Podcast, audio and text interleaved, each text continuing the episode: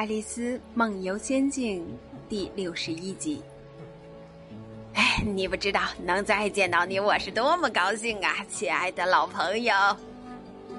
公爵夫人说着，很亲切的挽着爱丽丝的胳膊一起走。爱丽丝对公爵夫人有这么好的脾气非常高兴。她想，以前在厨房里见到时，公爵夫人那么凶狠。主要是胡椒的缘故。爱丽丝对自己说：“要是我当了公爵夫人，我的厨房里连一点胡椒都不要。没有胡椒，汤也会做得非常好的。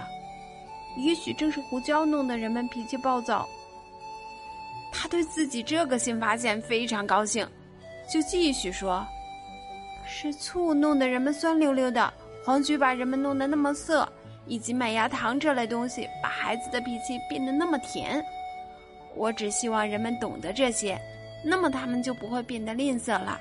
你知道，爱丽丝啊想得出神儿，完全忘却了公爵夫人。当公爵夫人在她耳边说话时，她吃了一惊。哎，我亲爱的，你在想什么？竟忘了谈话。我现在没法告诉你这会引出什么教训，不过我马上就会想出来的。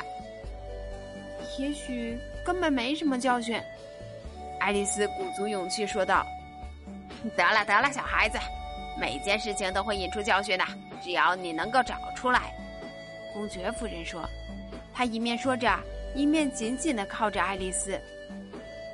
爱丽丝很不喜欢她挨得那么紧。首先，公爵夫人十分难看；其次，她的高度正好把下巴顶在了爱丽丝的肩膀上。